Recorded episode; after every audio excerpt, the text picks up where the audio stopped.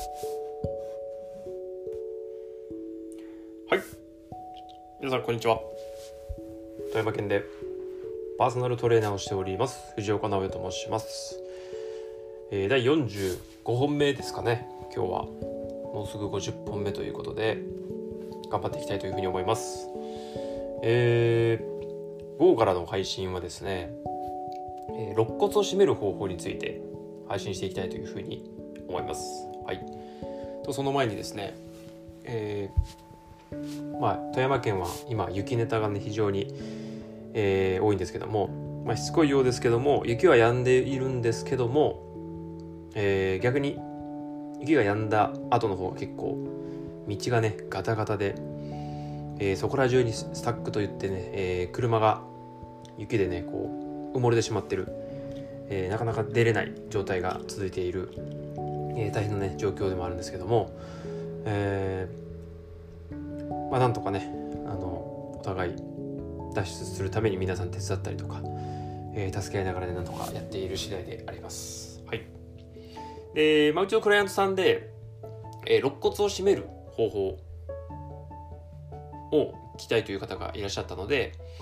えー、ちょっとね、配信していきたいというふうに思います。肋骨と、まあ、約12肋骨12、12個あるんですけども、一番下の方は、まあ、有利骨と言われて、結構浮いている骨とも言われているんですよね。で、その下の、えーまあ、12番、11番、10番、下あたりの肋骨が結構広がっている方が、えー、多いもしくは気になるっていう特に女性の方がね多いんですけどもでなぜ広がってしまうかっていうと結構いろんな問題がありまして、えー、これをやれば大丈夫っていうことは結構難しくてですね、えー、もちろんエクササイズとか、えー、ストレッチとかいろいろあるんですけどもまずは、えーと、食べ過ぎだったりとか、えー、肝臓に負担がかかっていることをしてるとかえー、そういう、まあ、食生活に乱れがある方は結構ね広がりやすくなります。はい、でだからそこをまず改善しないと、えー、いくらトレーニングとか、エクササイズしてもなかなか結果は出ないっていうことがまず第一条件ですね。はい、でもう一つがまあえーまあ、簡単なね日常生活でも簡単に割と締め締める方法があるんですけども、まあ、それをね今日ご紹介したいというふうに思いますで、えー、まあ腹筋をしっかりねついていてで別にお腹も出てないでも、えー、横にボワンと広がってしまっている。っていう方が多いと思うんですけども、えー、と一つバスタオルをね使います。でバスタオルを縦長にして、えー、そのまま半分にして丸めてほしいんですよね。でそれを、えー、肋骨の一番下あたりまあちょっと自分で膨らんでるところ気になってるところをね、えー、巻いていただいてでそれがまずスタートポジションです。で一つ注意点があるんですけども結構折れやすい場所でもあります格闘技とかでもだいたい皆さんあばら蹴られるとね、えー、よく折れたとかいう人がね結構多いんですけどもすごい折れやすいとこなのでいきなり強く締めるってことは、えー、やめてください。はい、でえっ、ー、ともう単純に巻いたら立った状態でしてください。立った状態でリラックスした状態で、えー、大きく深呼吸します。で吐く時にちょっとずつタオルを絞り込んでいくというか締めていってください。で深呼吸してまた吐く時に、えー、またさらにタオルを絞っていきますでその絞り、えー、絞ったら、えー、膨らました時に膨らました時に、え緩めないようにしてください、うん、緩んでしまうと結局また同じことになっちゃうので、えー、吐く時にタオルをちょっとずつ締めていきます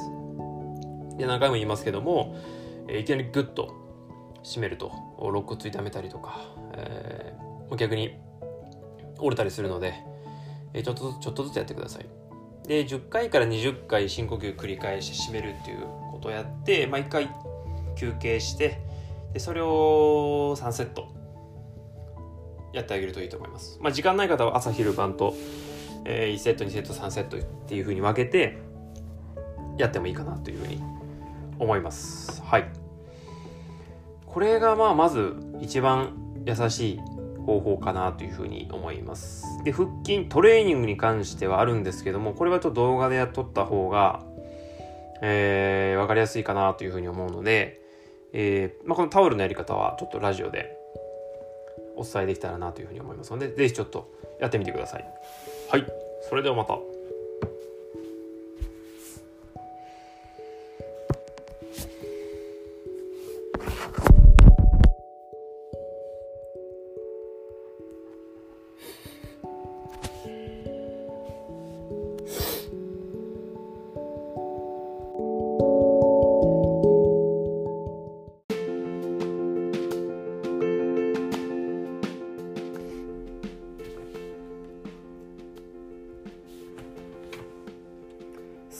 まいりました、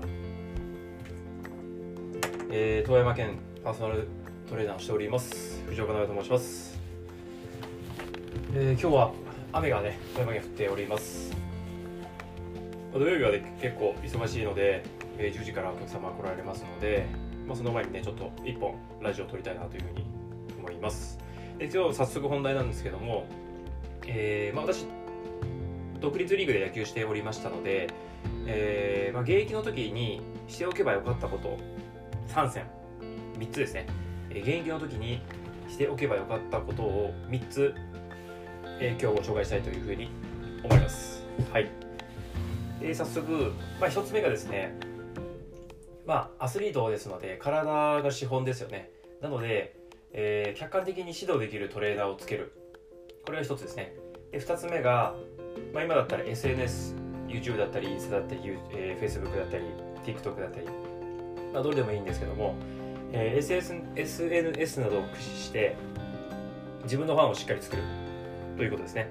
で、3つ目が、えー、セカンドライフ。要は引退した後に、どういう仕事をしたいのか、えー、スムーズにいけるようにセカンドライフのことをしっかり考えながらプレーをする生活を送るということです。だらだらと次の職業がないから、えーまあ、とりあえず生活できるから野球をやるとかアスリートをやるとか、えー、そういうことじゃなくて、えー、セカンドライフのことをしっかり考えるっていうことが3つ目ですね。はい。でまず 1つ目。これ優先順位でつけたんですけれども、えー、客観的に指導できるトレーダーをつけるということです。はい。でこれは、まあ、私も実体験で、えー、当時独立リーグだったのでまあやっぱり一人で生活するのがやっともしくは厳しいが足りないぐらいだったんですけども まあそれでも、